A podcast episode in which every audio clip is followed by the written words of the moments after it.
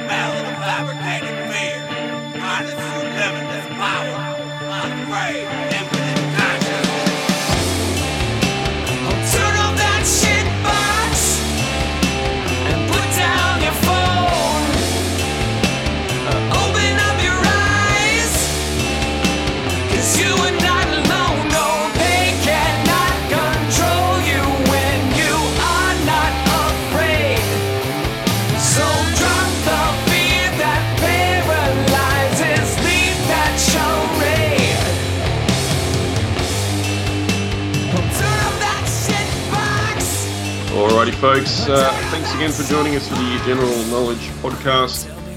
You know, I've even forgotten what bloody season. I think it's 17. Quick double check.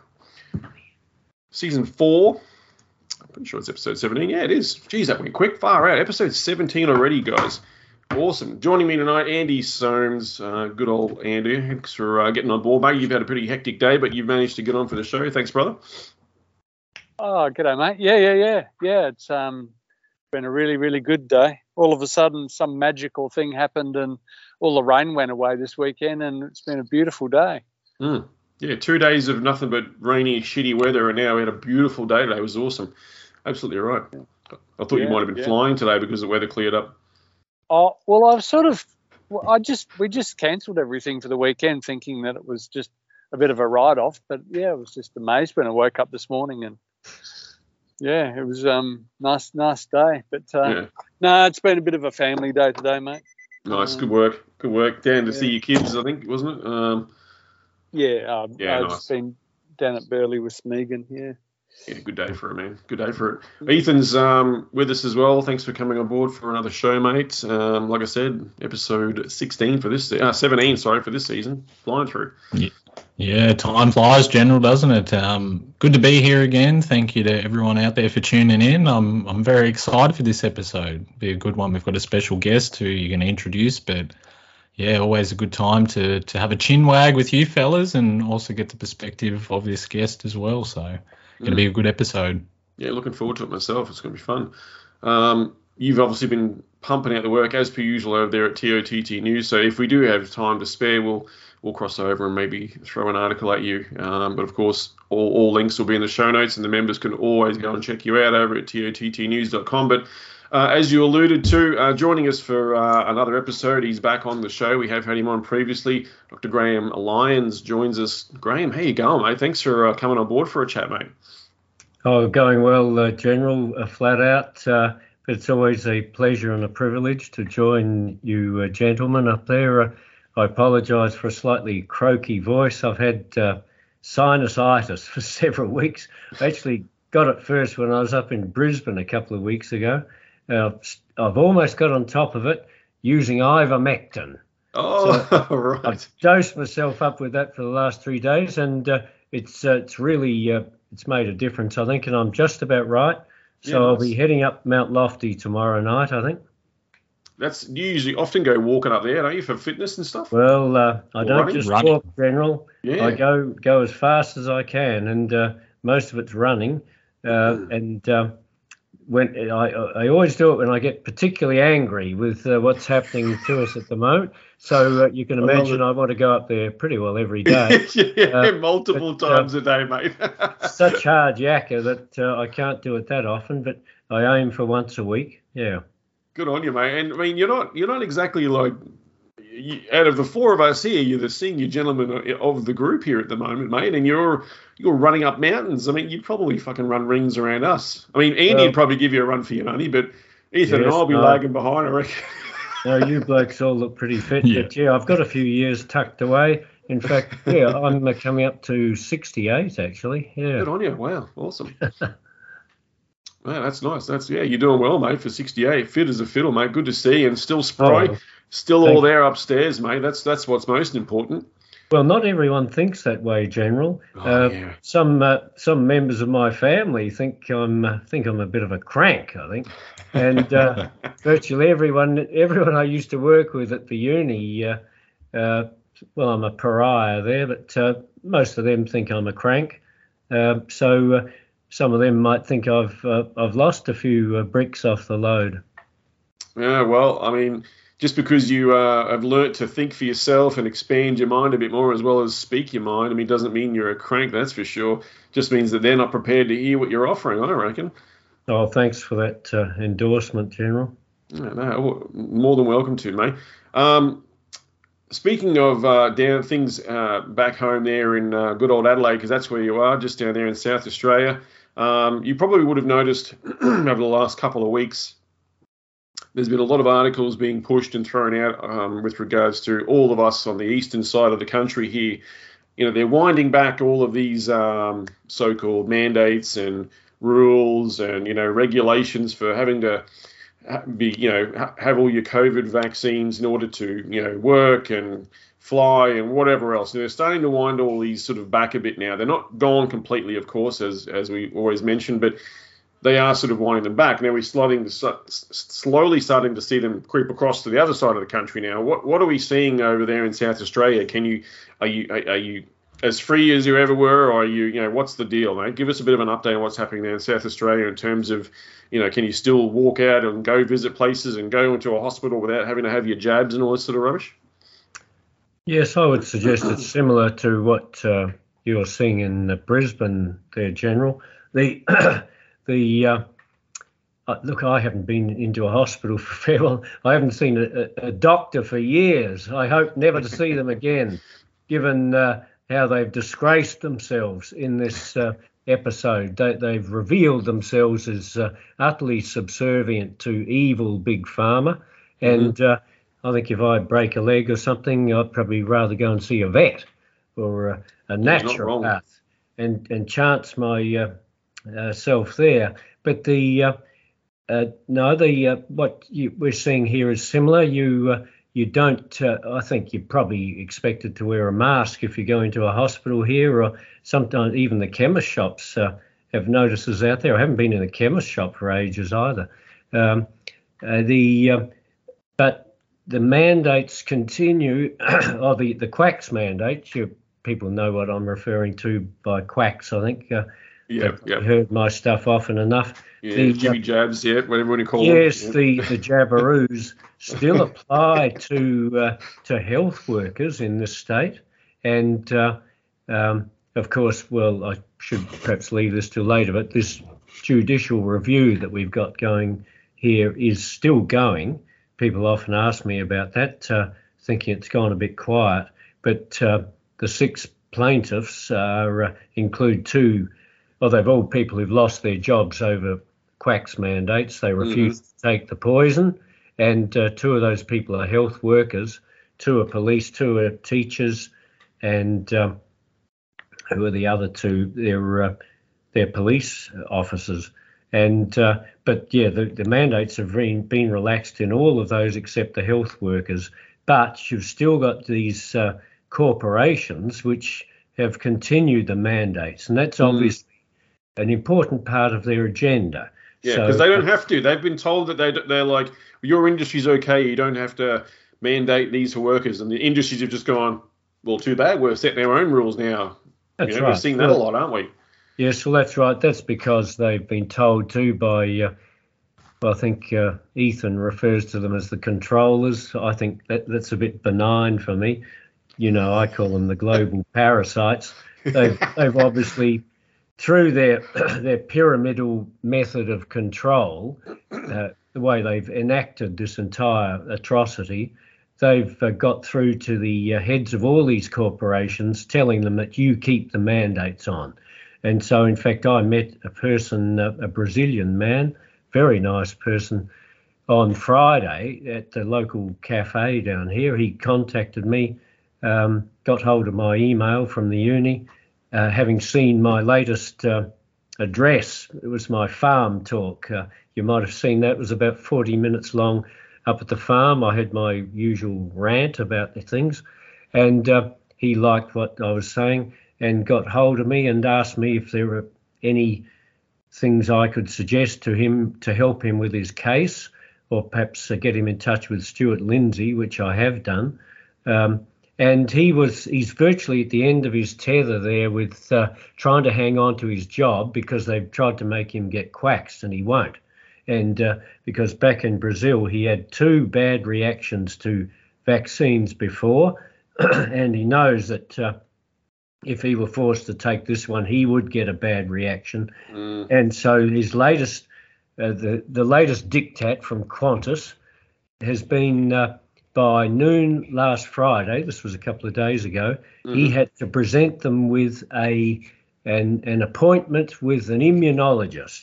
So a referral from his GP to an immunologist to to indicate to them that uh, he was taking a pathway there to uh, at least uh, attempt to get a medical exemption, which they would not grant. Let's face it, who grants medical exemptions? And he contacted me, and I then got in touch with a doctor that I know who's stood up against all this rubbish Mhm. uh, to see if there are any immunologists out there who might possibly give this person an exemption. Obviously, to any thinking person with a, a modicum of common sense, he needs to get an exemption. Well, every, every person on earth should have an exemption. Who wants to take poison?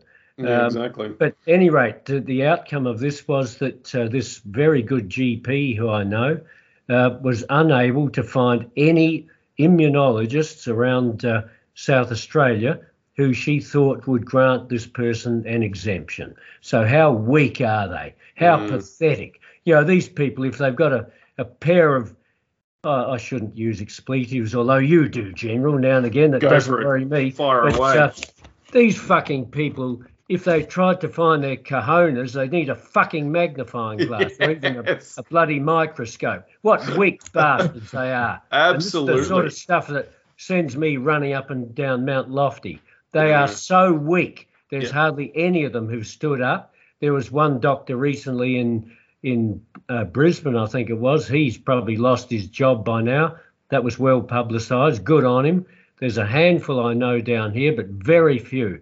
So uh, And what, what industry was this Brazilian chap working in? he was working? He's he's sort of on contract to Qantas. Uh, Right, Uh, airline. it's, a- okay. it's an outfit that deals with CASA, you know, the uh, the, the government authority. regulatory Yeah. body for people who fly.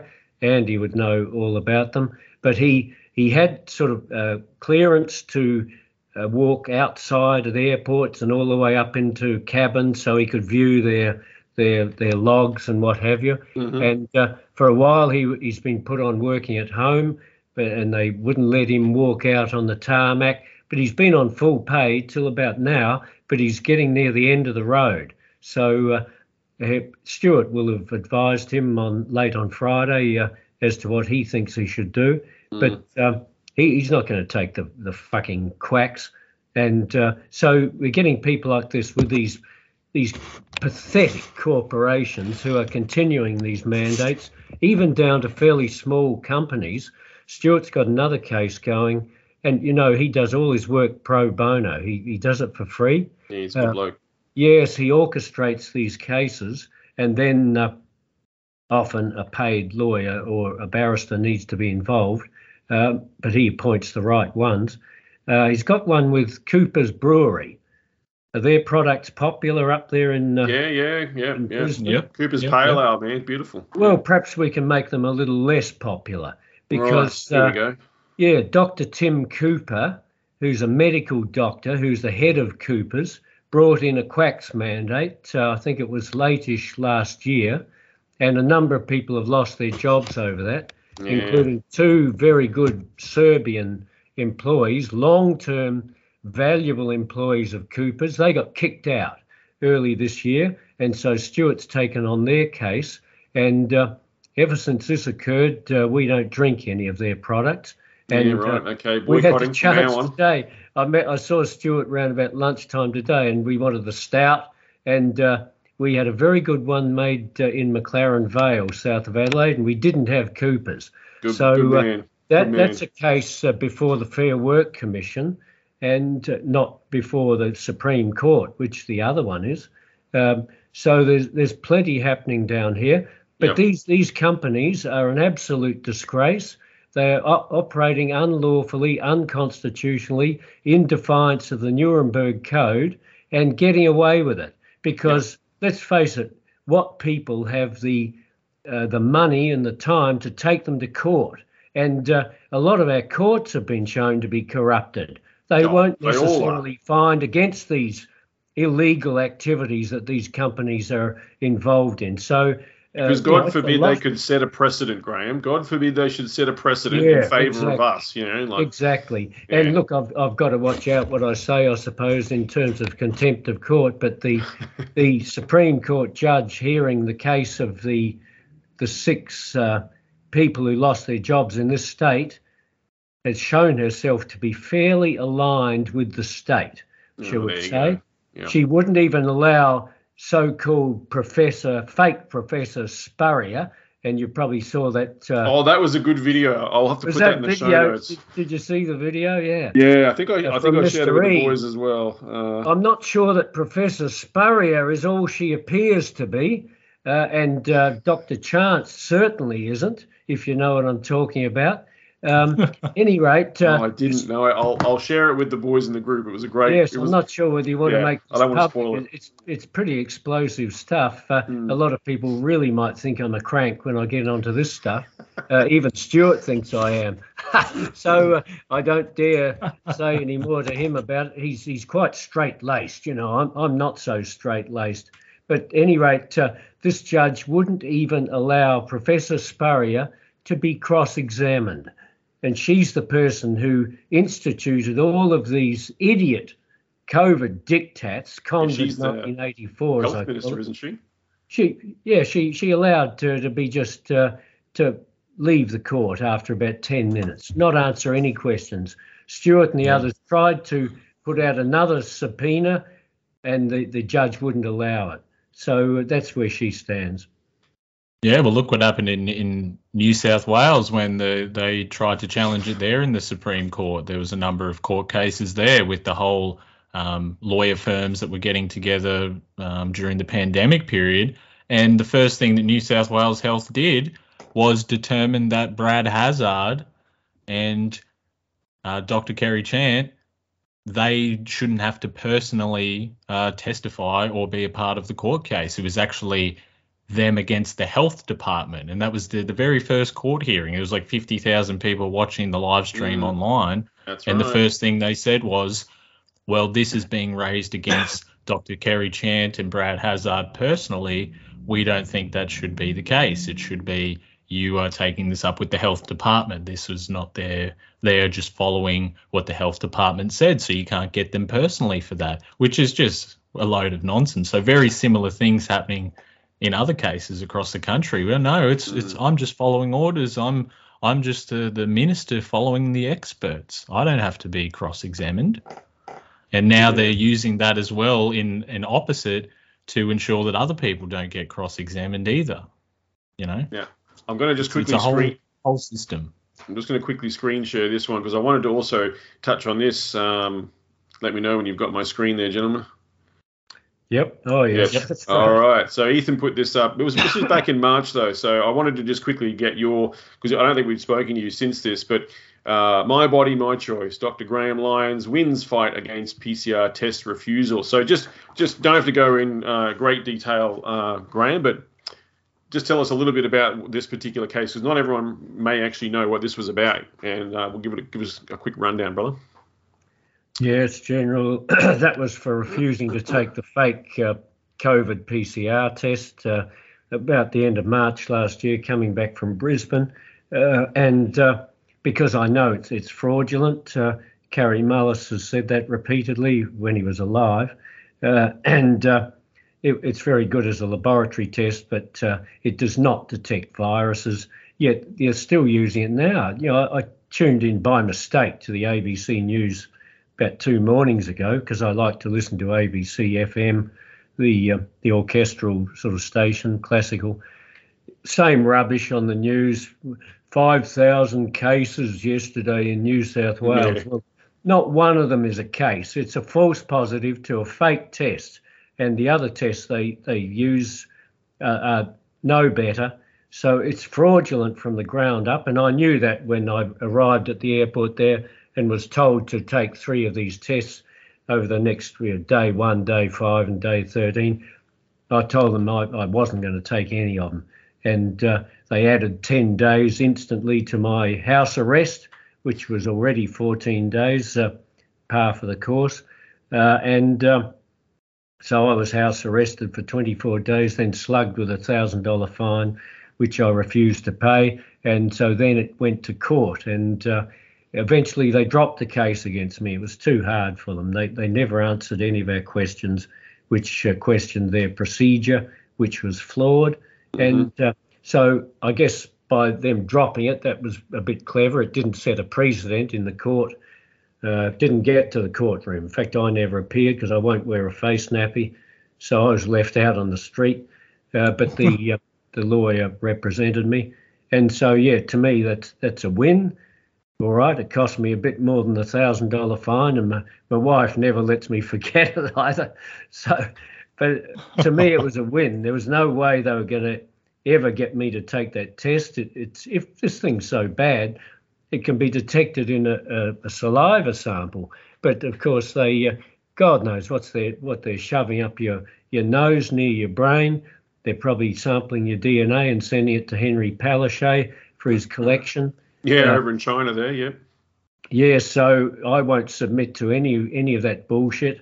And one of my uh, tenets of operating is live not by lies, which comes from Solzhenitsyn, 1974. So the whole COVID thing is a lie, and uh, so I do not uh, submit to any anything that uh, has anything to do with it. There and it's go, really well good done. too because you you were facing up against the wall mate. You you say in the video that um mal released and you know that's mostly mal releasing that you know sending that through that that was a, a win for you guys. But you mentioned you had a string of officers come to your house during that period. You're under house arrest all of this type of stuff that you had to go through. You were facing two years in jail or a $20000 plus fine for you know, trying just saying that no, I refuse and I want my uh, medical um, bodily integrity intact. y- You were up against some big consequences, mate. So it absolutely is a win, and and and a lot of people have said that it's you know it, it was a very popular piece to get that news out there. A lot of people were saying that what a champion, especially on Facebook. You know, a couple hundred comments. What a champion! More people should be like Graham, and it, it is inspiring. That's Mm. that's the type of mentality. If more people were like that, um, there'd be a much much bigger shift of wave of mentality with Yeah. people. Yeah, it's definitely inspiring, Graham, and I'm so glad that you've stuck to your guns and you came out on top of that one, mate. It's fantastic to see. Oh, thanks, guys. Uh, Mm. Perhaps I should join Facebook and I can see some of those comments. no, don't do that. Yeah. Don't do no, that. they, they soon kick me off. I we'll just send you some screenshots. But no, look, I just operate. There's a small voice in my head that tells me how to operate, and uh, uh, to hell with the consequences. Uh, and if if I can be of some sort of a, a um, an example to others, uh, then uh, well and good. Uh, But it's funny you should say that, that that voice in your head was like, no, no, you keep fighting this. You know, you you know you're right here. Stand by your gun. Could you imagine though? Imagine what that voice would be telling you if you'd have done the test and caved and succumbed. That voice in your head would be going, "You weak as fuck. Like, Yes, what are you exactly. doing?" And that would be with you for the rest of your life. And you'll be sitting there Exactly, listening to that stupid voice in your head having a crack at you because Yeah. you did the wrong thing. no, you've got. I couldn't live with that matter. myself. No fucking way. Yeah. Yeah, you heart of the matter, General. To me, it's a case of uh, every day. Can I look at myself in the mirror at the end of each day? And uh, I'm happy to say, so far since February uh, 2020, I uh, I have been able to. Sometimes you guys know what it's like. People will attack you for not wearing a mask and stuff uh, when when there's a mandate for it. And uh, I, I haven't got an exemption. I, I can't be bothered going to any doctors. I give myself an exemption. I reckon I Yeah. know my me and my body a whole lot better than any doctor out there, and so uh, I'm happy with my exemption. But uh, so it sometimes gets you in an uncomfortable position. But uh, Mm. um, as long as you can look in the mirror at the end of the day um, and not shrink away in shame, hmm uh, that's what I aim for. And that's what, what I wonder about so many of these doctors. Do they uh, live in a house with no mirrors? Yeah, good point. Yeah, they must Yeah, do. Hey, These doctors Yeah. who are still jabbing people with this poison, and they must know it's doing damage. They must know. it They're makes you wonder what they see when they look into that mirror. Hey, you know, what do they see? Seriously, hey, do they even they just a shadow of a fucking person that used to be Yeah, there? well, You know, they probably can't even look themselves in the face. They probably look at parts of their face because they don't want to look at themselves in the eyes. You know what I mean? Yeah, no, I, I can't understand it. And you Mm. know, there was a, a case. Uh, uh, I, you were originally talking about that lady lying on the floor of a hospital. we're just about to bring that up actually. Yeah, sorry, you you go ahead. L- yeah. Allow me to, if that's all right. So I mentioned earlier, um, gentlemen, that in South Australia, so this was on the 24th of June, so only about a week or so ago, um, disturbing photo from an Aussie hospital sparks investigation. An image of a woman lying on a cold hospital floor has highlighted the desperate plight of one state's health system. Uh, the patient's family shared the photo on Facebook and said their mother was forced to sleep on the emergency department floor of Flinders Medical Centre in Adelaide while she waited for more than five hours with stomach pains on Saturday night. Um, and it's got a picture of her there, face is blurred out, but um, horror, horrified observers shared the outrage on social media. This is an absolute disgrace, one person wrote. And I love how they quote social media comments and articles. God, it makes me laugh. But anyway, um, this shouldn't be happening in a country like Australia. While another woman retold her own horrific experience inside the Flinders Medical uh, Centre emergency department. Honestly, I have never seen anything quite like it, she wrote on Facebook. It was like something out of a movie. People wall to wall. I asked the nurse, Is this normal? And she said, Yes, this is how it is now, uh, all day, every day. So now it's the new normal there, Graham, because it's wall to wall people getting the GB jabs. Uh, the, po- the Post has uh, since sparked South Australian government to launch an investigation. I won't continue on with the article there, but I'll just quickly uh, jump on the screen share here so for the uh, members can see it. Um, of course, links will be in the show notes for everyone, but there you go. There's the photo in question there, everyone. You can see this woman on a hospital floor. Um, I mean, in terms of she had you know stomach pains. I mean, of course, in a triage situation in an emergency room, they're not really going to attend to someone with stomach pains, but and that's probably what they do with you. But the, the fact that there are no beds, no chairs, no nothing to wait on, like it just seems very strange. Um, but it, again, it does highlight.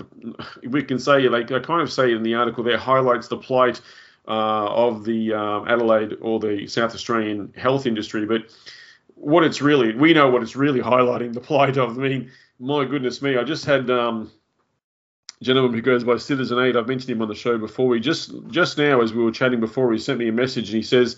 He goes, "Good evening, General. Just had a word. Uh, just had word that the Hughenden Hospital in North Queensland is being set upon by lots of people suffering heart attacks. My girlfriend works in the hospital in Richmond, the town next to it, and was talking to a nurse from there. Three weeks ago, a man in his 30s collapsed at the service station from a heart attack, and then this poor guy here as well. Uh, this is a small kind of country town in you know North Queensland, and yet they are getting overwhelmed by people suffering heart attacks out of the blue. Isn't that crazy, hey?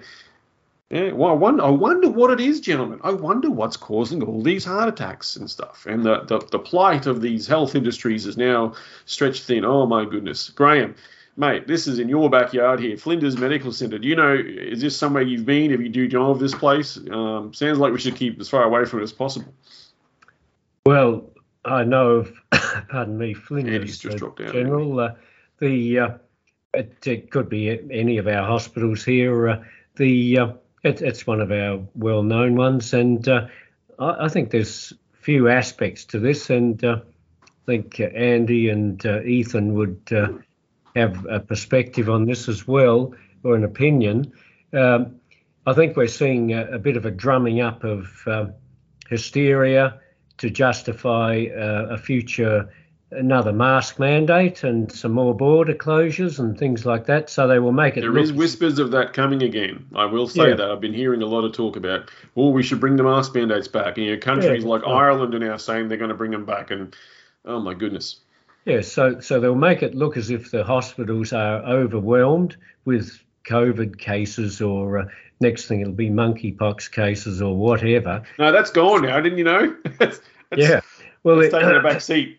if if they are uh, full up with people, I think we all know that it's uh, it's quacks injuries. It's not uh, they're not full of the unvaccinated. They're full of uh, vaccinated people who are suffering from the quacks, and uh, we're getting our so-called public health officials lying to our faces on the TV. Or not that I watch it anymore, but I've heard this.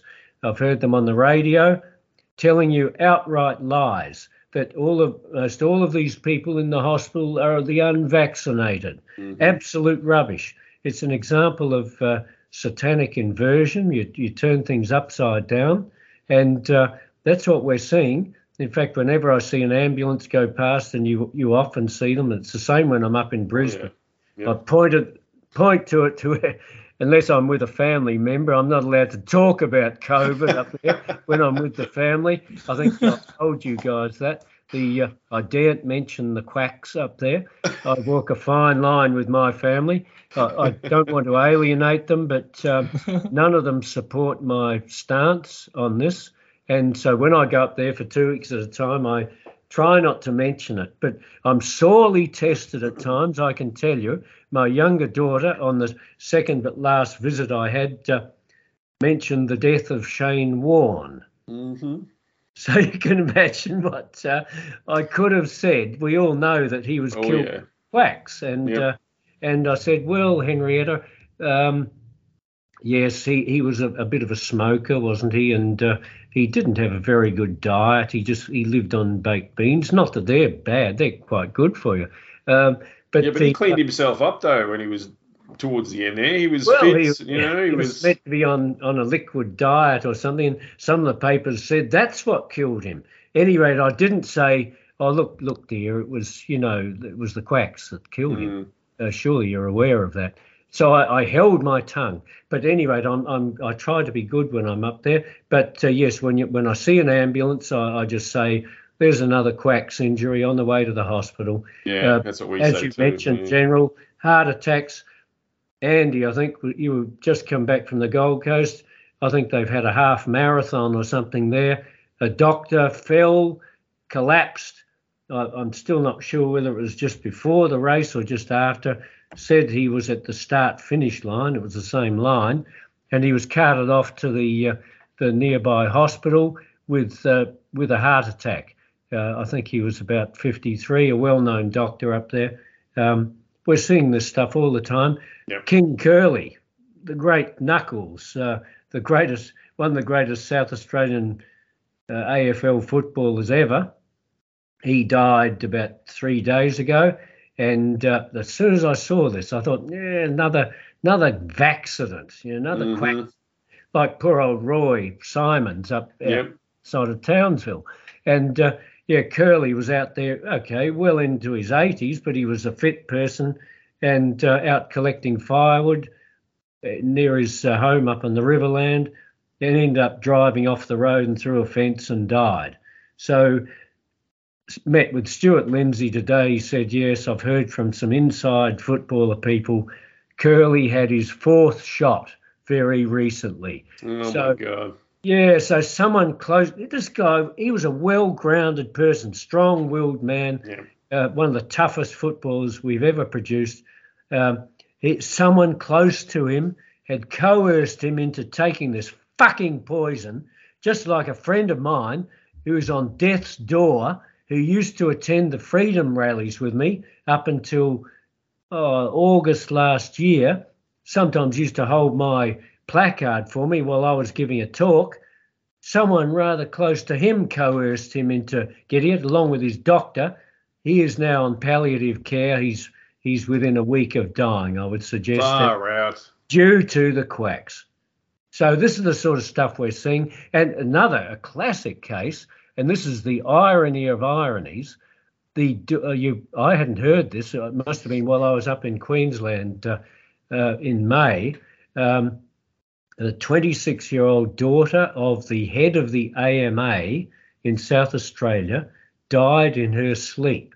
and uh, they they attribute this to what do they call it? Uh, Sads. SADS, yes, she died of SADS.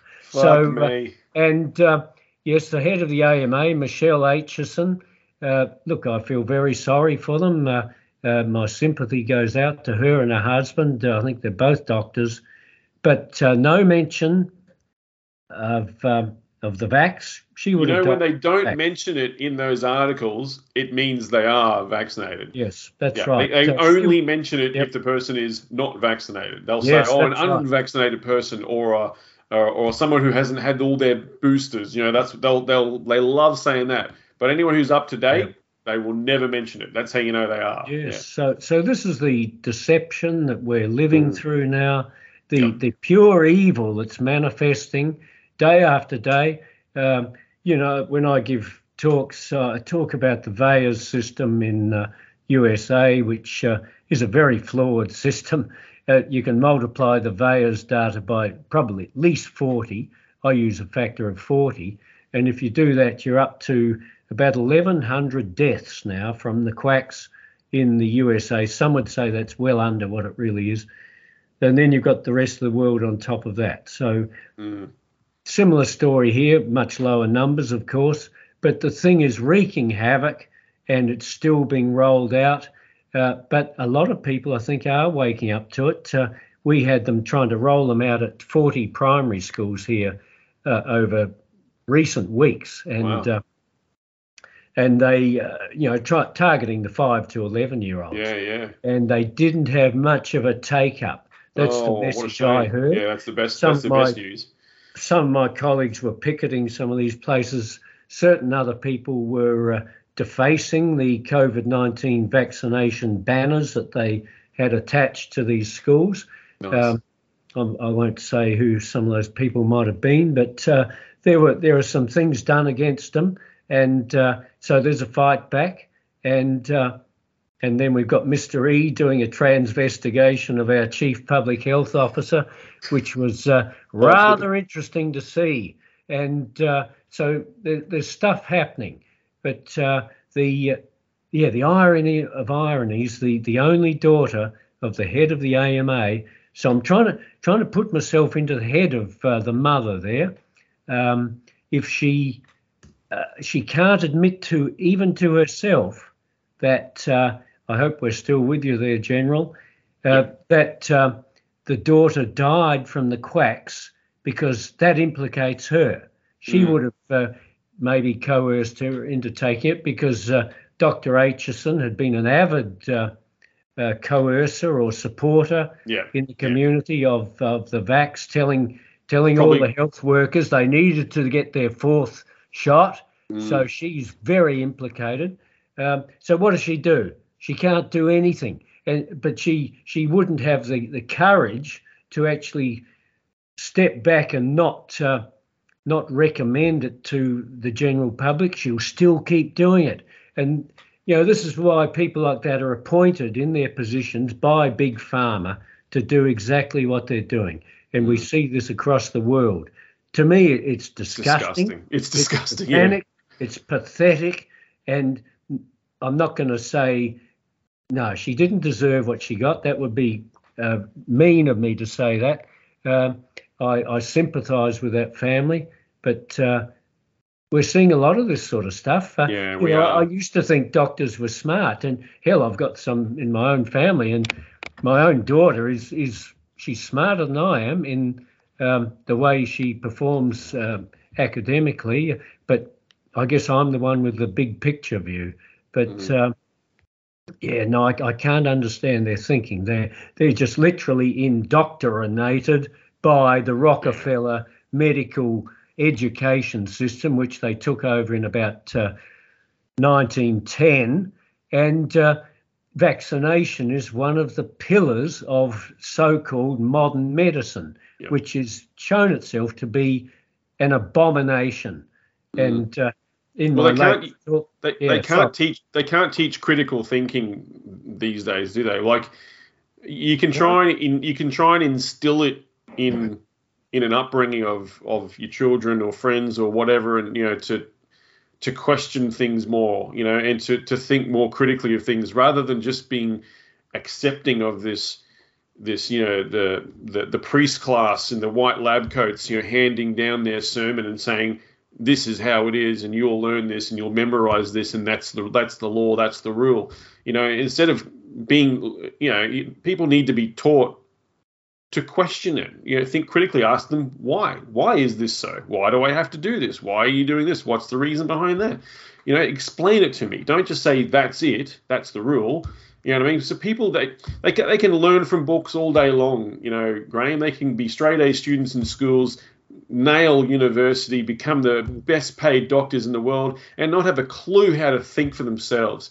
All they're done, all they're doing is literally regurgitating information that they've brought, they've put, they've been soaked up through books and whatever else. What do I need to do to get an A on this? I'll, I'll learn this and I'll regurgitate that for the exams and whatnot you know, maybe they're good with their hands and maybe they're good with, you know, the practical side of things as well. But they lack this skill of of questioning things, the simple art of simply asking questions. Why? How? You know, these simple questions.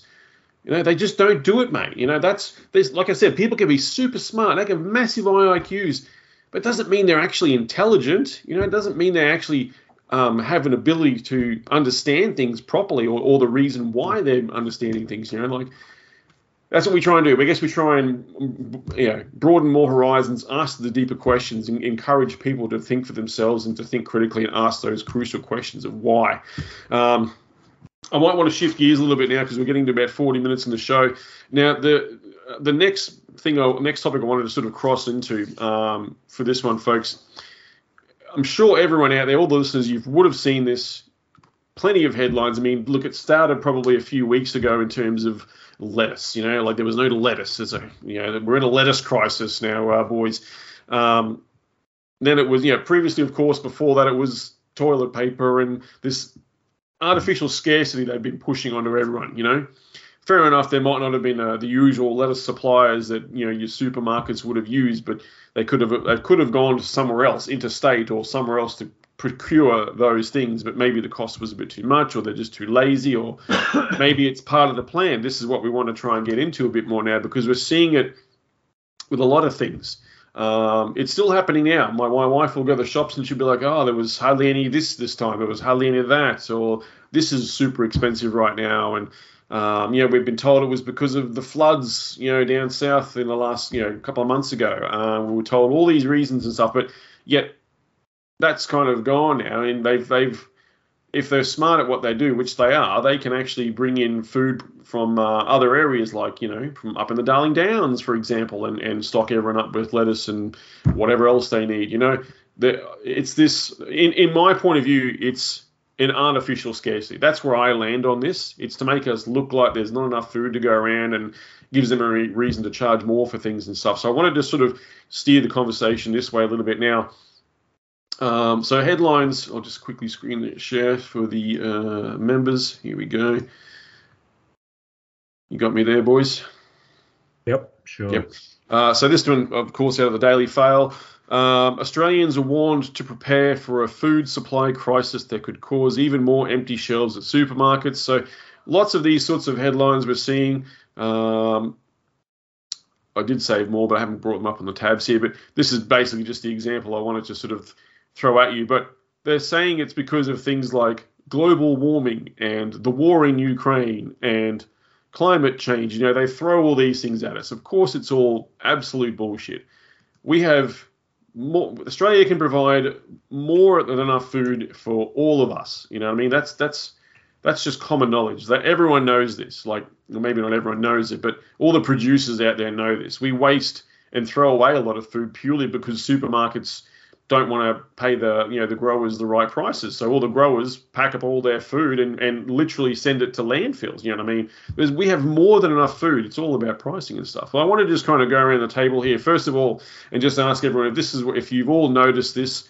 I'm sure you have, but I want to just we'll go to Andy first. Andy, if you're still listening, just chuck yourself off mute there for me. Um, are we all noticing this big push for food shortages and um, and what you think it means and what you've seen just in your own shopping and stuff like that. Are you seeing the same sort of thing, Andy? Yeah. Um, I know it's just Yeah, uh, I see a lot of fear porn. Hey, like Mhm. it's just the thing about the lettuces, like, and that was just is absolutely like like ridiculous. Actually, I've got my wife sitting next to me. Is is food been really expensive, Billy? Well, food has been more expensive, but that are, are. She's not coming through too clear, Andy. Oh. Just reiterate what she's saying. Yeah. Okay. So basically, what you're saying, a lot of things, a lot of things are just the same.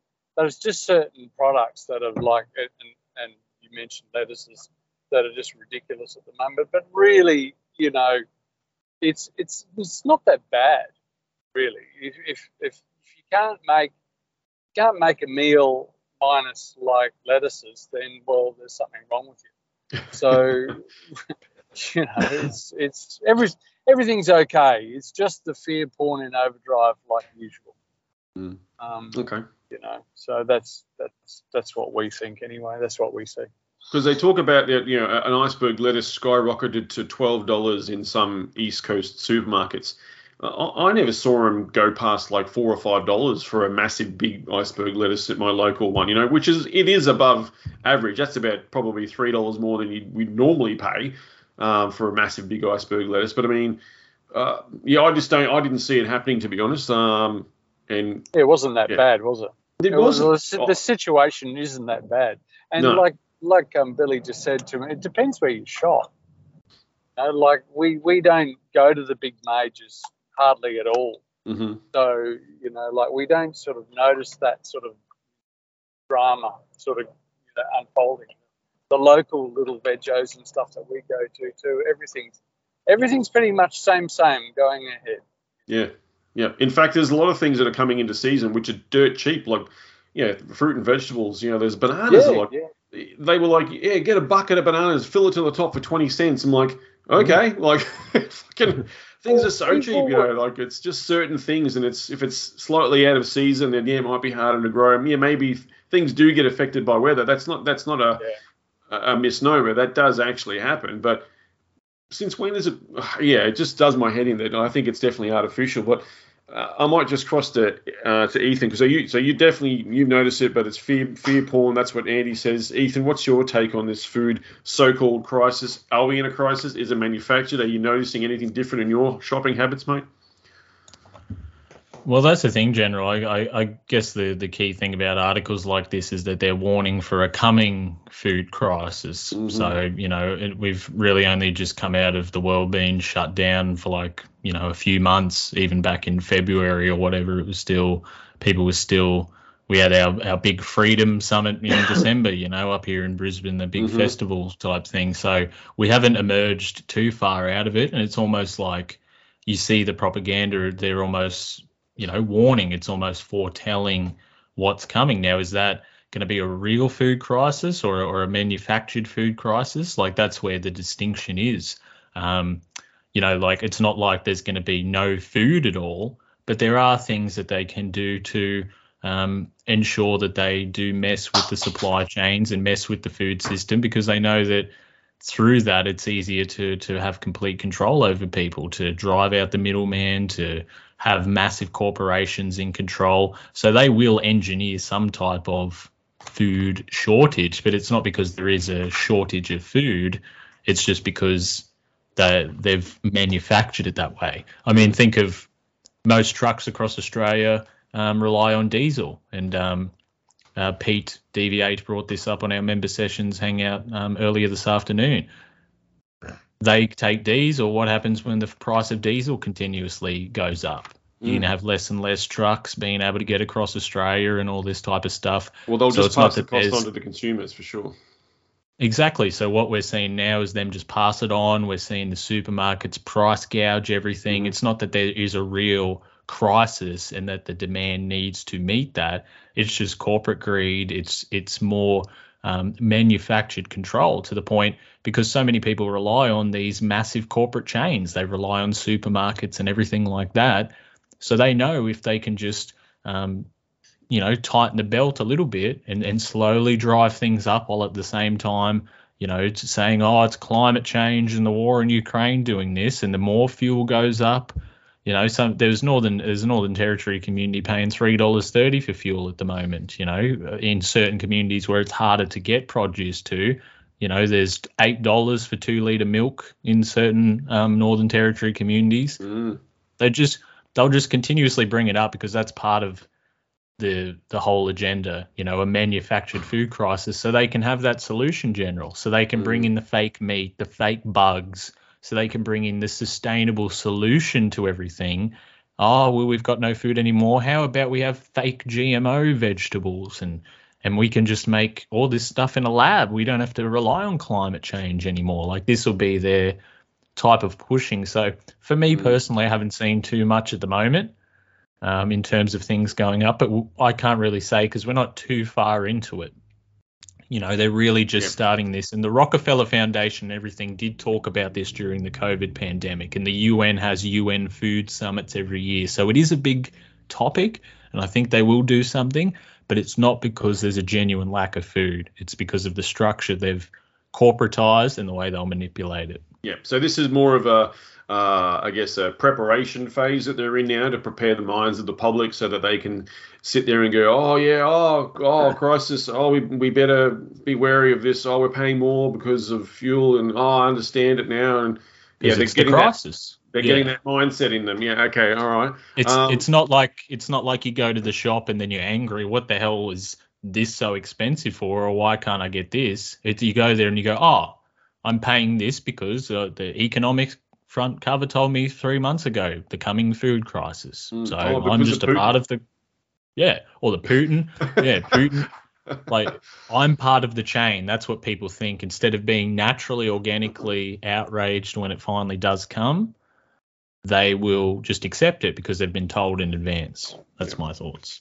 Now, there's one thing I wanted to bring up, but I'll, I'll, I'll cross to Graham first. So I just wanted to make a quick note so I don't forget to, to bring it up uh, because we talked about it in, I think it was episode, season one, episode uh, six or seven, uh, I think, which I think was the depopulation agenda when we did that episode. So we'll come back to that. Yep.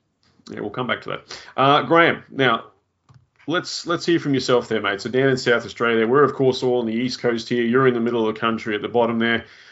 South Australia, mate. Have you seen the same sort of thing here? Do you do you venture out into the shops much? Um, you know, uh, are you seeing high prices? What's the vibe? Same sort of question that I threw at the these two boys, mate. What's your take on this? Well, uh, General, I think it's similar to what uh, Andy and Ethan described uh, up there. The uh, as Andy said, there's an element of uh, fear porn in it, and then Ethan uh, gave a very good explanation of what uh, what we're facing. Uh, we're, this is a sustained attack on humanity at all sorts of levels, and uh, the food uh, supply level is one of them. And uh, no, I haven't seen any major things in the shop apart from certain inflationary trends um, with specific items. I just noticed the other day there were beans for $22 a kilogram. So, but uh, the bananas were nice and cheap. They were only about $2 a kilogram. And um, avocados are cheaper than they were a year or two ago, um, even though some companies had been made to dump them by the roadside up in North Queensland recently. Um, again, this is it's activity of the global parasites uh, operating through these companies, mostly big corporations. They're the ones they got most influence on, and uh, yeah, trying to prepare people for, uh, as Ethan said, uh, certain shortages down the track. But yeah, it's virtually all manufactured, but uh, it, it then becomes real because of the things that they're getting up to, making diesel cost a lot of money. I've got to fill my tank up at the farm soon, so I'll be paying double what I should be.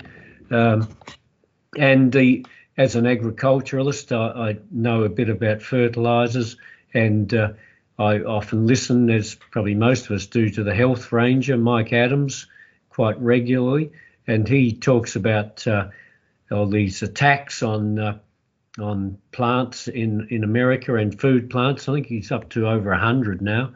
Um, and Yeah, there right. was a, a train went, went off the rails about three days ago in somewhere in Central America. Um, it was derailed and uh, Was it a all coal train? I, I'm not sure. It I did, I did see something about a train getting derailed. Yeah, I do remember that. Yeah, there's all sorts of things happening. So they're obviously hiring people to burn these things down, and uh, you know the, the people behind this can do anything they like. Uh, they've got so much money, and there's any number of crooks out there who will do their bidding, and they can offer them plenty of money.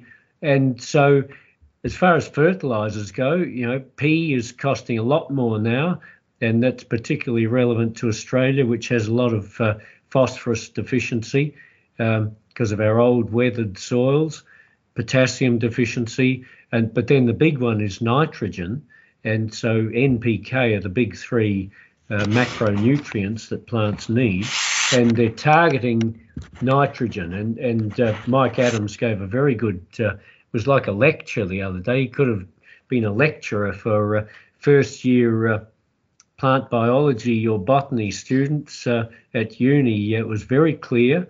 And talking about, he called it the Haber process. It's actually the Haber Bosch process, where they uh, they can extract nitrogen literally from the air and uh, using energy from hydrocarbons and a lot of uh, heat and pressure, uh, convert it into ammonium fertilizer.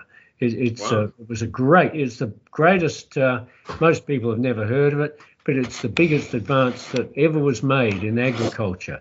Two Germans, one of them I think was a Jew. They both became Nobel Prize winners early last century, and uh, that the, these are these big nitrogen plants. This is the process that they use, and so the global parasites are trying to shut these plants down, and uh, they probably already have with a number of them. So they will they're pushing up the price of nitrogen fertilizer and uh, making it scarce. And uh, for plants, nitrogen is usually the uh, the most likely element that they're going to be deficient in, the most yield sensitive element. So that the parasites know this. And uh, I used to give lectures on uh, on global food supply and stuff, and there'd always be people at the end who'd say, "Oh, yes, doctor, uh, why can't we have the whole world uh, practicing organic farming?" And I'd say, uh, "Well, the way it's conducted now, uh, you would not be able to sustain a population of over seven billion people without using the Haber Bosch process." And, uh, and provision of the other macronutrients, you would have to have a big decrease in population. So that's that shows you why they are targeting uh, this uh, these nitrogen plants and uh, running up the price of diesel, which uh, so it means that yields are going to be down next year uh, across the board, and it's all part of the attack on humanity. And it it's hard, yeah, the, the enormity of it. I, I still wake up every day thinking that uh, is this really happening? But but of course it is, and uh, Yeah. uh, we need to. Uh, well, Ethan's been talking about it for years. He he was way ahead of the game uh, than than I ever was uh, in terms of creating your own communities. That uh, um, you know the the Great Divide. Um, people like us, we've decided we're not going to be part of this idiot system, this pathetic new world order that they're trying to set up. You know, it's how did Patrick Henningsen, I think Ethan, you've been on a program with the great Radio, Patrick is? Henningsen. He, he's Yeah. just brilliant, that guy. Yeah. His uh, his explanations on what's going on in the Ukraine, along with Alex Thompson and a couple of other century. people, are just brilliant. And uh, anyway, he describes it as uh, being a slave on a digital plantation. Uh, you know, all the social credit bullshit and Mm. all this sort of stuff. Yeah. It, it's one of the reasons I, I don't even have a, a, a so-called smartphone. I see that as a big stepping stone towards this digital enslavement. So I get by with my old uh, Nokia, I'd show it to you, but I've left it somewhere. I often go out the front door without the bloody thing. I love it. I, love I it. am not attuned to the digital age, and I'm bloody glad of it, frankly. Oh. And uh, I was, Mate, I got you on Skype. I got you on Skype for the show, so you got it. You're, you're halfway there. yes, I managed to do that, and I managed to get through 25 years at uni and and become supposedly the world's expert on selenium and iodine biofortification of food crops, uh, without becoming very digitally uh, competent. yeah. I could write a decent article and get it published, but I have to go to someone else to do the stat analysis and draw up a decent graph or something. I can't do that stuff, but uh, hopefully I'm better at certain other things. But um, no, we're seeing all these attacks on humanity at, at all these levels, and uh, it's going to get harder. But uh, we can grow our own food in our own communities, and this is one of the reasons I I, I, keep in touch with people in the Pacific uh, because I worked in the Solomons for three years when I was young, and I'm still in touch with those people. And those people up there are, are masters of growing their own food. You know, that's their economy. They, they don't have any other economy. The uh, you know they talk about logging and fishing. That's basically all just- agriculture. Yeah. yeah, well, that, that's the Chinese ripping them off. That's all that is. And the uh, the royalties going to a, a handful of people who the Chinese have bribed to take out the uh, their logs, and uh, the average person gets bugger all from it. They ruin the environment. They ruin the the culture of the place, and uh, the, their real economy is subsistence agriculture. And uh, the women in particular have great knowledge on when to grow and what to grow, um, and, and they don't need inorganic fertilizers. In fact, they're banned in Kiribati because the uh, the government thinks they'll uh, pollute the uh, uh, the water lens, Yeah. which is underneath those atolls. There's a Mm. there's there's clear water under them, and There's fresh they- water under there. Yep. yeah, they don't want to pollute it with any chemicals or even inorganic fertilizer. So the that's going to pay off for them. And Mm. uh, when I was up there on the last project I'd probably ever do as a scientist was to identify uh, locally grown uh, leafy in uh, nutritious vegetables like drumstick, chaya, even the, the humble uh, uh, that little uh, purslane. Uh, Oh yeah, pigweed. Yeah. yeah. Portulaca is one of the most nutritious plants in the world. Most Yeah. people think it's just a little weed and they get rid of it, but it's a very nutritious plant. And we we were making these, uh, putting out the information that these are actually valuable plants. Don't just throw them away or feed them to the pigs. And so hopefully these things will come into their their own in uh, the way the world is going. And uh, I think all of us have probably got our bolt holes in mind, haven't we, chaps? Uh, if the if and when the shite hits the fan, uh, I certainly have. I've got about three of them, and uh, but because I've put a time limit on the uh, the length of time I am g- uh, prepared to fight against this, and if I see that uh, uh, no one's following the example that we try to set, and I'm I'm talking to brick walls everywhere, and I'm not going to go down with them. I'm, I'm going to leave. I'll be like Max Igan or something. I don't think I won't go to Acapulco, but um, I think the word was someone was out to get him. Wasn't that the word? And he had to get out. But uh, Yeah, the, still don't uh, know for sure, but anyway. but yeah, Max is, uh, is still broadcasting, but uh, from Acapulco, I believe. Yeah, Um, yeah. but uh, Yeah, so I, I, yeah, time limit. Don't let me ramble too long. But No, I was just going to say, yeah, um, right, it was good to know. And we sort of come a bit sort of full circle of what we were planning to do in the future in terms of you know what can we do to allay all this sort of stuff. But before we we cross over uh, to that kind of way of thinking, I wanted to just sort of I'll just quickly screen share this again so we can see. And this is just some of the examples of sort of what we were talking about earlier in terms of you know this using it as a weapon against us, and you know it's it's all kind of mockery really when you when you think of it. So uh, you've probably got my screen there. Uh, this is out of the New York Post. Vegan burger hyped for tasting like human meat wins award. Uh, this guy's put here vegan burger made to taste like human meat received an award at Cannes. Uh, this is not a joke. The fake meat industry is now normalizing the taste of human flesh while telling you to stop eating beef. You see how these parasites mock you. I love how you call them parasites because that's your, one of your favorite terms as well, there, uh, Graham. But there you go. So, uh, wanting us to uh, eat fake meat, not only fake meat, but apparently meat that somehow tastes like human meat. I want, I'd like to know how they knew that. But anyway, um, here's another example. So, in uh, in Holland, I think I mentioned this before the show. In Holland, uh, so Dutch farmers are protesting, right? Uh, this is the end path of climate change activism. Eventually, everything. This is from Malcolm Roberts, um, Senator Malcolm Roberts in Queensland.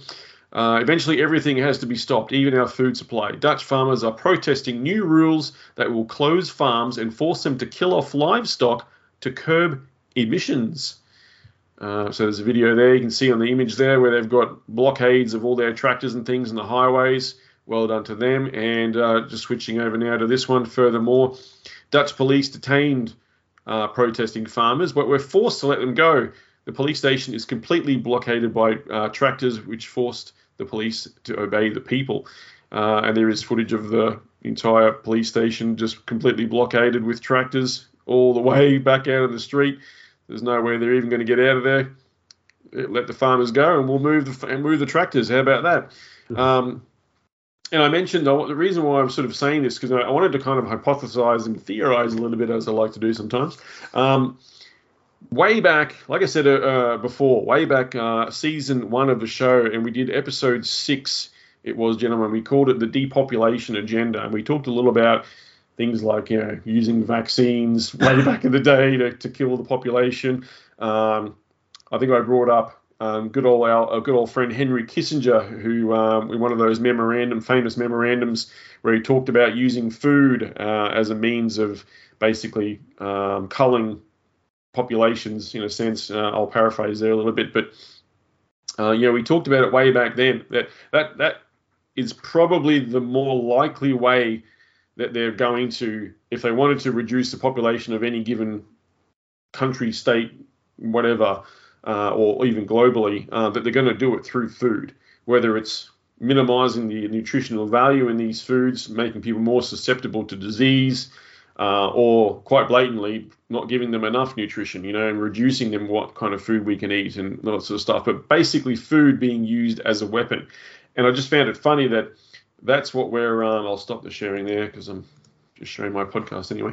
Um, that's basically where we sort of, in a sense, I think we're all kind of alluding to it. You know, we talk about this how they want to depopulate the world and all this sort of stuff. And yes, they're probably doing a chunk of it through this vaccination campaign that they've been doing with these COVID nineteen jabs and stuff. But it we we keep coming back to things like you know climate change as being a reason to to get everyone on board with this whole food thing and you know, getting rid of farms, and we got all eat vegetables now and, and get away from meat, and all this sort of stuff. You know, it's all about making us weaker and sicker, and you know, I, I think reducing our um, lifespan. To be honest, that's what I think it is, and that's that's one of the key ways they're going to use food as a weapon in terms of the depopulation agenda.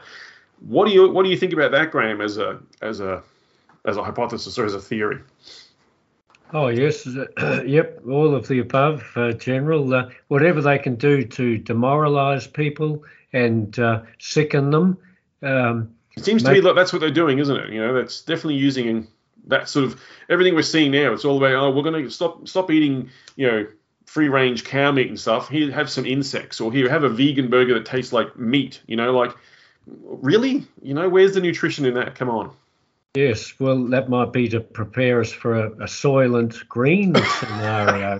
Wasn't that supposed to be 2022 in that movie? It was supposed to be set was in 2022. It? I think it was. With uh, Charlton Heston. yeah. yeah. You might be right. Uh, so perhaps uh, down the track, getting us used to the flavour of uh, the human uh, meat like that, because they might be actually trying to, thinking they're going to be putting real human meat in those burgers down the track you know, these people are, are utter, utterly evil. Uh, uh, actually, David Icke did a good talk on that recently, uh, uh plumbing the, uh, the, the pure evil that they are. That uh, most people can't get their head around that there are. Oh, I suppose there are people existing in the world today that are this evil. And you talked about the depopulation agenda and you know other proponents of that of that horrible person from the Hebrew University, Yuval Harari. God, Oh, yeah, what a yeah. psychopath! Yeah, yeah. Absolute psychopath. Yeah. He, uh, Openly he wrote- saying it, basically. yeah, he wrote that book uh, several years ago that became a bestseller. I, I, someone gave it to me to read. It was okay up to about third of the way through. Then it was just bullshit. It got into climate change and all a load of rubbish. The guy's a moron, but he's he's fully on board with the uh, the transhuman agenda, human 2.0 that all these psychopaths are into, trying to link us into artificial intelligence and what have you. And this is where all this androgynous stuff fits into because they they actually see themselves as some sort of demigods. You know, how deluded can you get? I mean, they mutilate their own children, a lot of them at a very young age, and uh, and the the whole satanic agenda is just astonishing. The you know decent people like us, I'm sure we all are, uh, find it fairly hard to get our minds around it. Mhm. But uh, yeah, no, that the depopulation agenda is uh, very much part of this, and I soon worked that out in uh, early 2020 um, when uh, this whole thing was rolled out, and I thought, gee, is this a ploy to just make a lot more money for big pharma? No, of course not. They're making as much money as they need to. The people who own them have a, a money tree in the form of the Federal Reserve and various other central Yeah. type banks. They don't need to make any more money. There's another agenda here, and it's all about more control of humanity, as you said, General. And uh, uh, ways of doing that are first of all, you kill off a fair proportion of them. Uh, you weaken the rest of them. You Mm. make the rest into slaves. Reduce the Uh, lifespan. Yep. Yes, reduce their lifespan. That's that's a weakening effect. And uh, look at look at Australia here. There, there's hardly been any pushback against this stuff. People have been so weakened in in their mindsets Mhm. over decades. Uh, and and then there's the fluoride in the water supply. That's uh, Yeah. that's uh, deadened the minds of quite a lot of people. Um, it's So many things. up. It's just all coming together, isn't it? Yeah, Everything you are prattling off right now, it's all happening. and It's all Yeah, leading this right. one direction. You cannot. It's undeniable. exactly. Look, in, a way, uh, uh, you know, I, I thought I'd live out. Look, look, I first started studying this crowd back in the mid 80s. I, I've spoken about this before, and it was mainly from the perspective of uh, who controls global finance. But then it led into all sorts of other things, you know, Hollywood and what have you, uh, mind control and CIA and what have you, killing of JFK. Um, and, and this was all pre 9/11, of course, which they that they perpetrated that, as we all know. The uh, uh, but um, what was I getting onto? But the, the the whole control thing leading to world government. Uh, I was up to my neck in that in the late uh, 1980s, early 90s. Had to step back from it for family reasons. Was told to on the threat of divorce. I, I was uh, getting too heavily into it, donating too much money to various people, including, as I mentioned off air, I think, General, to David Irving uh, when he was investigating certain matters. Very good um, historian. Uh, wrote uh, the two books underneath uh, the computer here. he Uh, used them to prop up the it up, computer. um, Churchill's War, telling the truth about Churchill, and he wrote, uh, I think, Hitler's War. He wrote a very good uh, one on uh, the Hungarian uprising called Uprising. Um, but he was vilified because of certain things that he was investigating and the truths that he was not afraid to tell. Um, but at any rate, I've, I've, this has sent me on another journey. What was I meant to be talking about, General? Well, I was gonna, I was gonna say, like all those things you've said before about all like the, the fluoride, the food, all these sort of things leading us. They're weakening the population, weakening humanity, and yet in the distance there, they've got to have something in the next phase. You know, the the the next the great reset, as they keep calling it. What's next? What's next for humanity? All sort of stuff. Well, you mentioned it, of course, as well. It's that push for transhumanism. That's the next. That's the next goalpost that they want us to run towards. You know what I mean? So that's that's the next thing to strive for. Once they've done everything and put everything in plans, they've got anything else for humanity. I mean, humanity is sitting there going, "What next? What do we do? Where do we go from here? Oh, that transhumanism thing. That sounds good. We're going to merge our bodies with machine, and we're going to be better, and we'll be we won't need food anymore. We'll have electronics to keep us going. You know, all this sort of shit. That's what's excuse me. That's what's next anyway. But Ethan, I might just throw to you. You sort of see where we're going with this. Hey, it's just this big come full circle thing. It's I, I still think that they are using food as a weapon. You know, that was part of the plan. It's been part of the plan for such a long time, and we talked about that that whole um, depopulation agenda. Um, Yep. Like four years ago, nearly now. You know what I mean? It was ages ago. When, when would you, let me look at when we published that, and that was 29th of November, 2018. So there you go. Um, three and a half, three, yeah, nearly four, getting on to four years anyway. Yeah, when we sort of mentioned this, because we saw it back then, and now all these things we're just seeing all slotting in. It's all happening, and yet that's the push, the drive towards transhumanism is the next big goal to push everyone towards as well. Yeah, absolutely, General. And and Graham mentioned it as well. It's it's been going on for decades, this whole push, and, and even longer than that. This is a is a big Mhm. plan that's been ongoing, and and we've Turn been warning century, about this. Yeah, we've been warning about this type of thing for for many years now, and and how this is being used as a weapon, and it's all been an ongoing agenda. You know, like you talk about lifespans. Um, getting shorter and, and that type of stuff, it, it- they've inverted the messaging. Oh, we're living longer than ever. We're, Yeah. We've never been healthier. We need to push the retirement age up. Meanwhile, we're talking about food. Why is there even such a thing called organic food? My grandparents just used to eat food. There That was, no called food, and that's right. organic food. So you see how just uh, like over McDonald's celebrated their 50th anniversary in Australia recently since they they opened up their first restaurant in Australia.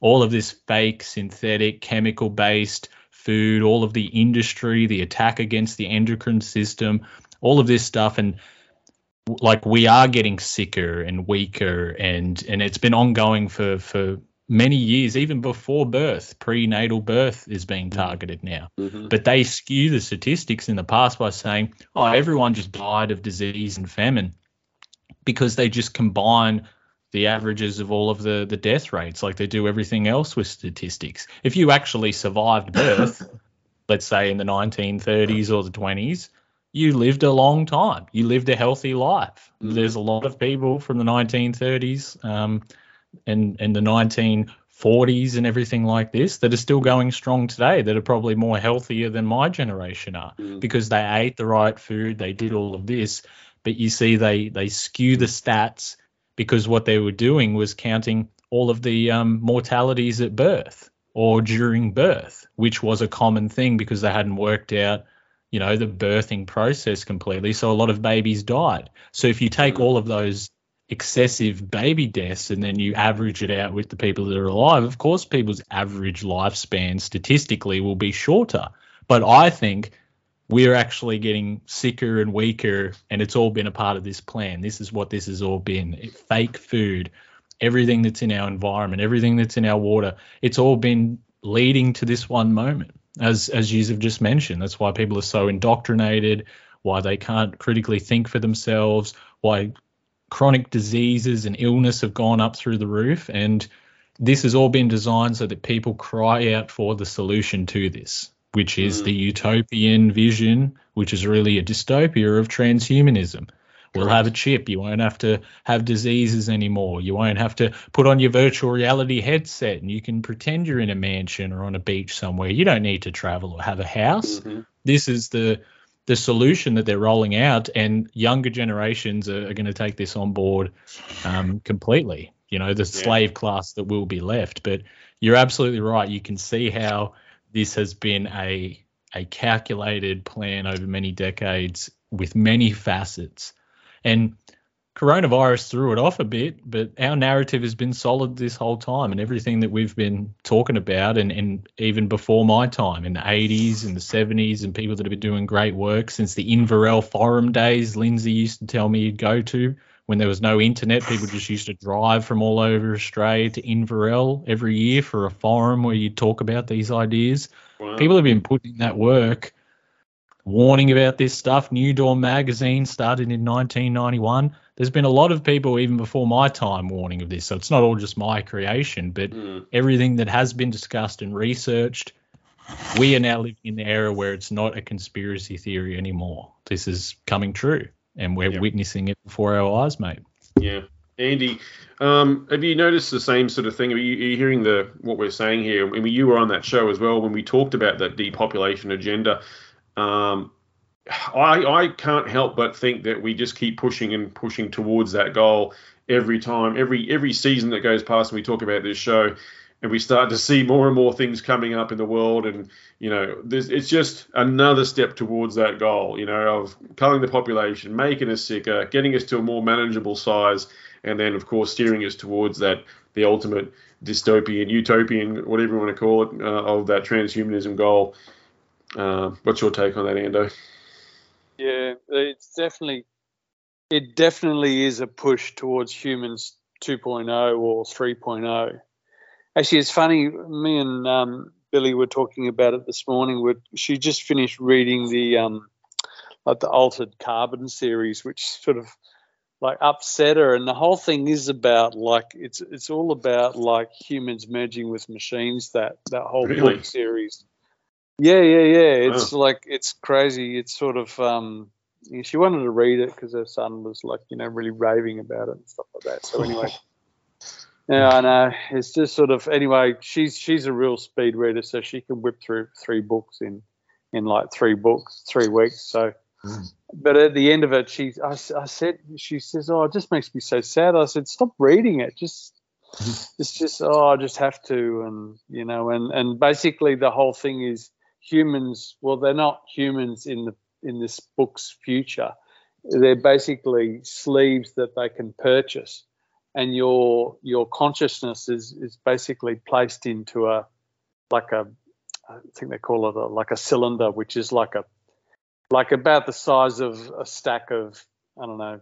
Um, you know 50 20 cent pieces or something like that that's where you Mm. exist in there and then you can then then that gets inserted into your sleeve which is basically a android style like machine that you Yeah, like putting a SIM card in your- your phone. yeah pretty much. Yeah so that's how that's that's human you know humanity in the future. And i think that's the wet dream of of the globalists like eventually. That's that seems to be where where we're heading and It's like what Ethan was and- saying, yeah, you just this virtual reality existence almost. Yeah, yeah. And remember the first um, Terminator movie with Mhm. with Arnie, where you know the vision of the um, you know the through the eye of the robot there, where it's sort of it's calculating, Oh yeah, it's it's, it's, all the things zooming in on certain things, and yeah, yeah. measuring stuff Great and, movie, and it's calculating stuff like that. That's that's that's exactly that's what they want. They want to insert like they want to start replacing Yeah, well, they've Uh, got the yeah. Google Lens now, where they can, they can they can do that. It's like you're looking through your glasses, and it's got things displayed in your eyes right there. And now there's Yeah. even ones where they can put on like contact lenses over your eyes now, and it's the same sort of thing. Yeah, it's a step, step, step towards replacing, you know, organic like humanity or you, Mm. organic The merging, the with- merging, Andy. with- merging with machines Mm. to eventually there'll be no need for an organic human at all. So, Mm. so yeah, look, I agree with everything. I think that is that is that is the path. Um, the thing that they don't realize is that you cannot manufacture or artificially create love or empathy or a sixth sense. So all of these things are, are just like fake when it comes to what humans are really made of. Mm. But Yeah. um, I know, like it. Trying to uh, hold on to what makes us human. That's good, Andy. We need that. Yeah. Need a reminder every now and again, don't we? Just you know why we are, why we're here. You know our humanity, what makes us human.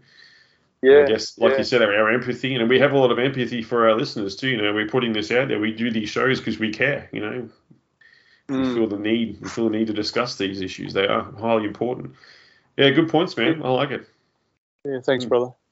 Um, Yeah. We might start to wrap up the uh, the episode there. I think we've kind of covered all bases uh, for this particular show. Of course, excuse me, all the links of everything we discussed will be uh, in the show notes as well for all the listeners. Graham, mate, thanks again for um, sparing the time to to come on here. I always appreciate. I love. I could honestly, I could just if I could just sit here and go and start, and I'll just sit back and just listen to you talk for hours. It'd be good. It'd be, I love the Well, tangents you go on. You've got such a wealth of knowledge in that mind of yours, mate. And you, you, Well, I don't know. Be, be careful uh, what you wish for, General. Uh, I could become a boring uh, person after a while. But uh, no, look, I'd just like to say uh, I like the way Andy always brings up that, that story. You know, love is at the heart of this. He often does that. And does. uh, that that is the key to it all. And uh, the, these parasites, they, they have none of that, of course. And uh, um, but general humanity has plenty, but uh, it's uh, often uh, not talked about. That uh, certainly by the mainstream media and, and the uh, the look the numerous general knowledge podcasts and uh, podcasts that Ethan has put out uh, have been tremendous in uh, discussing. Uh, these issues, particularly the, the transhuman story, you know, the epsilon agenda, uh, some of them I've found really fascinating. I Mm. can't get some things out of my head. The the, uh, the one uh, Ethan did on uh, Alice in Wonderland uh, was a beauty, really in depth, and uh, and the, the fact that uh, I think this- we're not sure whether it came out on that uh, podcast or later. Uh, Aldous Huxley's mother was one of the girls that. Uh, the wretched uh, Lewis Carroll lusted after. Uh, that Mm. wasn't his real name. Ethan would know it, but uh, it's just mind-boggling the interconnections that you made there. And and then I, because I like the unbearable lightness of being by uh, Milan Kundera. Uh, his central theme was that uh, eternal recurrence of Nietzsche, and uh, Ethan, you discussed that as as part of the your analysis of uh, Alice in Wonderland, and talk about going down a rabbit hole. That's the greatest rabbit hole I've ever gone down until I got into this EGI stuff, which uh, a number of people caution me about. They think it'll uh, kill off my credibility the more I get into that, but I couldn't give a rat's ass. Um, but the uh, yes, no, you talk often of of the um, you know the the Depop agenda, and that is it's very real. Uh, you know, I heard uh, that brilliant woman, uh, doctor from Maine, talking the other day, uh, Christiane Northrup, Oh, yeah. who's undergone a similar journey to me. I think she had a re- reasonably late uh, conversion to Christianity uh, uh, in only a year or two ago. She her knowledge is tremendous of uh, this whole nonsense that we're going through, and and the way she speaks, she's. Uh, She's sort of like my, my perfect woman, I've got to say, and she looks really good too. She's got to be, hell, she's got to be, you know, I'm I'm a naughty boy, you know me. Um, she's got to she's got to be sixty or more, but gee, she re- looks really She good. looks after herself, eh? Yeah. Oh, I, I, I've, and- I think I've heard her on an um, might have been the High Side Chats or something. I think I've, I've heard her talk on another podcast. she's it was an excellent good. episode. Yeah, highly intelligent. yeah, and, big uh, time. but she's got so much humanity in her and, and she knows this whole agenda, the Depop agenda. She was talking about the Georgia Guidestones.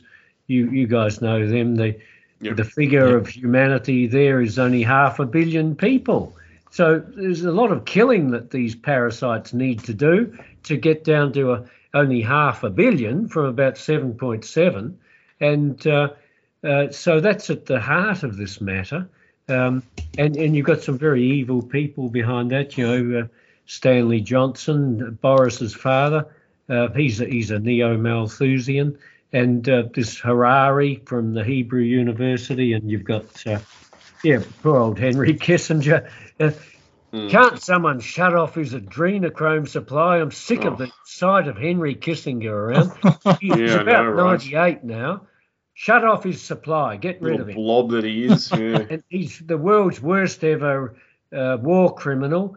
You know, he even puts uh, Tony Blair in the shade. yeah. Um, and didn't your blood boil the other day when, uh, well, there were the Queen's birthday honours here, and who was honoured? Dr. Murphy, Professor Murphy. yeah. all the perpetrators of the corona hoax. Yeah, that was all uh, intentional. Yeah. Yeah. Yeah, it mirrored what happened in England a few months before. They gave a knighthood to that disgraceful, uh, satanic looking individual who is uh, Boris Johnson's chief medical advisor, Professor Chris Whitty. He Mm. got a, a knighthood. Uh, Van Tam, Jonathan Van Tam got one. Uh, that horrible person uh, who was the chief scientific advisor, uh, he already had a knighthood. Uh, and then they gave the the greatest knighthood you could give, the highest one of all, something to do with the Garter or some bloody thing, Yeah, yeah, to to the war criminal Blair, yeah. who also What, had a pretty really? Yeah he had a had a Might as well give to role, Bush while you're at it, you know. Yeah, he had a big role in the Quacks rollout as well. So it seemed that the more you can undermine the country, the bigger traitor you can be. Uh, rewarded you'll the bigger be. criminal, the bigger quisling, quacksling, you name it, the higher the honour you get. Mm. So it's pretty obvious that the whole system is rotten to the core. And uh, if people haven't seen yet that yet, it's about bloody time that they did. And uh, you know, I've got a mate who, who's a genius. I've probably mentioned him before, Joe Smith, and I find it hard to to get him along to the freedom rallies or and to to do things like that that some others of us do. And uh, but I, I think that he's seen that the the whole thing is so rotten, and it was in late 2019 that uh, it deserves to be dragged down. So he's sort of sitting back and waiting for it to end up in a pile of rubble. But whereas I've adopted a different approach, I'm fighting it with everything I have while I can because I actually enjoy doing it. I've got to say that the uh, I I was drifting through life before, but I'm enjoying this battle. And if I die doing it, I couldn't give a rat's ass. But and if I provide some sort of um, example to others, then it, it's good. But Joe, it's hard to drag him out. But I think he's sitting back waiting for a post-apocalyptic world, which he has written about in some of his books. He, the guy, his, his mind is so ahead of most of us. Um, he's not wasting his time going to freedom rallies and doing stuff like I do and speaking out. But uh, I I think he should do more of it. But uh, any rate, uh, so he he think he he knows that the whole society that we have is so rotten, which has been demonstrated over the last two and a half years. All of our institutions have been white-handed, and uh, all of us have, have seen that. And Ethan saw it coming years ago. Um, you know, we still there. Uh, uh, yeah, yeah, I'm just showing. I just found her. So Yeah. but at any rate, so that's a that's one um, perspective from a guy who's got an IQ of probably 200. Uh, he's just waiting for the uh, the thing to collapse in a heap. So, oh, there's Christiane Northrup. yeah, I had, to, I had to find her. Gorgeous looking woman. I had Uh, to find her for the listeners. Yeah. Look at her there. Hey, you're not wrong. Andy. You're not wrong. She- She, looks like so- she's like 40. Yeah, 40 she's, or she's in good shape for being the same age as you, roughly. Man. But yeah, that's her. Yeah, I definitely listened. I just want to chime in quickly. I- Yeah, That's, I definitely uh, caught that yeah, episode of. got, Um, uh, she was on website, my side yeah. chats. Yeah. it's probably worth joining her uh, her website. She's very good. Um, she she operates in Maine, and um uh, she uh, yeah she's very good. Uh, I think she's got some links with Children's Health Defence. You know Robert Health Robert Yeah, Kemp yeah. She's, she's aligned herself with a few of those. Yeah, yeah, he's very good. She's a woman's health advocate and all this sort of stuff. yeah, that's right. She's an expert on Mm. fertility. Mm. Uh, She uh, that reminds me, I, I got an email from Robert Kennedy the other day. The uh, I sent him the because I must have sent him something about a year ago. So I Mm. had the email and uh, sent him that forty minute talk I did up on the farm, in which I uh, just a minute I've got his uh, his book here, uh, which I had a bit of a focus on. Oh yeah, the Fauci one. Yeah. uh, the real Anthony Fauci, and uh, yeah, I got a got a reply saying, "Great, that was really good." So uh, the next talk I've done, which I did last week, um, at the behest of this Chris, who's my contact in the US, who sends me a lot of interesting stuff. He introduced me to, to Mr. E, the transvestigator. and uh, anyway, he said, you, you want to focus on the Fauci book, make it a shorter sort of thing, and uh, um, you, you could end up getting an interview with Robert Kennedy. So, oh, there's there's Mr. E's work there on two of our chief public health officers. Look at them there. Uh, the one on the left is a fairly obvious one.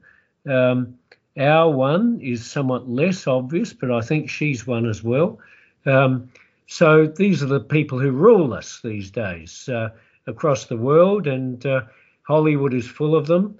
The sporting world is full of them. And look at the sign she's making. That's the the triple six sign, isn't it? Um, and yeah, I always There thought there was something yeah.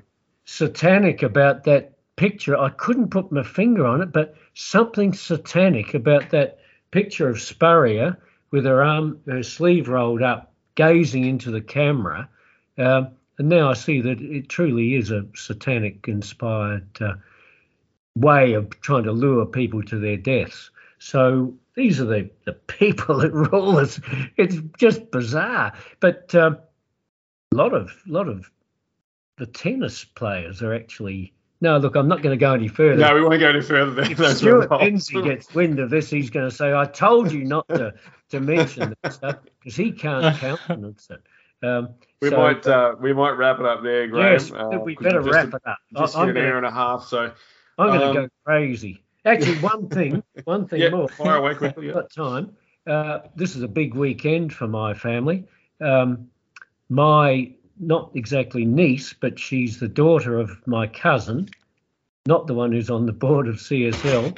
Uh, she is one. rowing in the Henley Royal Regatta, and her name's Sarah Marriott, and uh, she is a, a force of nature. This girl, she is. Uh, she's only about sixteen or seventeen, and she's in the St Catherine's School Girls Eight from Melbourne, and you can watch. They're, they're rowing in a final at eight thirty our time, which is nine p.m. your time. I'll be watching it. Uh, it's on the Henley Royal Regatta website, and uh, they only row two crews at once. It's quite narrow part of the Thames, but I watched her last night in the semi-final, and uh, she has hair flowing everywhere. She's rows in the sixth seat. She is really powerful, like Olympic class, I would suggest. And so they've got a good chance of winning. And uh, this is just a, a Melbourne school. They're up against some of these clubs that all they do is row. They're up against a, a, a crew from Florida, some university. They all they do is row. Uh, so if if they were to beat them, that would be massive. But even to come close is pretty good. So so we're all all, all fired up, our family, and Nice. um, it's yeah, it's good stuff. You know, so uh, I'll be watching that in a few minutes' time. Awesome. Yeah, I'll go on, man. I hope she goes well. Roy's a little hard out there. Thank you. Yep, she's uh, she's she is really good. I tell Drop you. us an drop us an email, uh, mate, if, if she if she gets up and if you can get a link or something from some footage, that'd be good. Yeah, I'd like to see that. Sure. Cool. All right, um, Ethan. Um, well, anything else to add for the show, mate? You're you all good? All good, General. Uh, you, you you hit the nail on the head. I could just sit back and listen to Graham talk, you know, for three hours. I wish Graham just had his own podcast, you know, just Totally. talking about He's this getting there. stuff. Um, We'll Well, I'm, you there, know, I'm, I'm a digital luddite. I wouldn't know how to go about it. That's the problem. yeah. I, I rely on you guys to to get me out there. I can just I can just see us one day. We'll we'll dig up this treasure trove of like an old suitcase, and inside will be just like all these little cassettes with him, would sitting there pressing record on a recorder, and just sitting there talking away for ninety Uh, minutes. then yeah. filing it away in the suitcase, nothing labeled, just in there, random That'd be thoughts. You know? That'd be about That's the, what we uh, need. the level of my technological achievement. Yeah. but it'll be like and a probably survive capsule. longer. Probably survive Yeah. longer than anything online. Yeah, exactly. Who Andy, knows? yeah. But no, I, I um, just want to say thanks to, to Graham for, for tuning in and for joining us here um, when he can. You know, that's we do get those opportunities to hear from the man himself, which is good and awesome. a really good episode. We've covered a lot about the bigger picture stuff that's going on. So thank you to all the listeners. Thank you to everyone out there, and you know, make sure you head over to our websites for more news and media from across Australia. Awesome. Thanks, Ethan. Andy, anything else to add before we let um, our guests go and finish up for tonight? No, just a big thank you to Graham. And um, like I said at the start of the show, we always love having him on. It's always it's always really really really entertaining. And um, yeah, we covered you. a lot of stuff tonight, so it was awesome. Yeah. awesome. Hasta la vista, baby. Thank you, gentlemen. it's, uh, Just to chime in with a Terminator line, well done. yeah, it's a pleasure and a privilege always to be with you and uh, keep up the great work you do. It's it's really it's brilliant and it's necessary, and uh, hopefully your your uh, your uh, your audience is increasing all the time. You certainly richly deserve it. Awesome, thanks, Graham. Uh, and yeah, Thanks, Graham. um, just yeah, we've we've hit over the 135,000 download mark, which is awesome. Um, I remember I listened back to a show not long ago, and it was like. Uh, it was in season two. Sometime I re-listened to it. and It was like, oh yeah, we we just hit forty thousand. I'm like, far out. That was in two seasons ago. We're flying through. It's going really well. Yeah.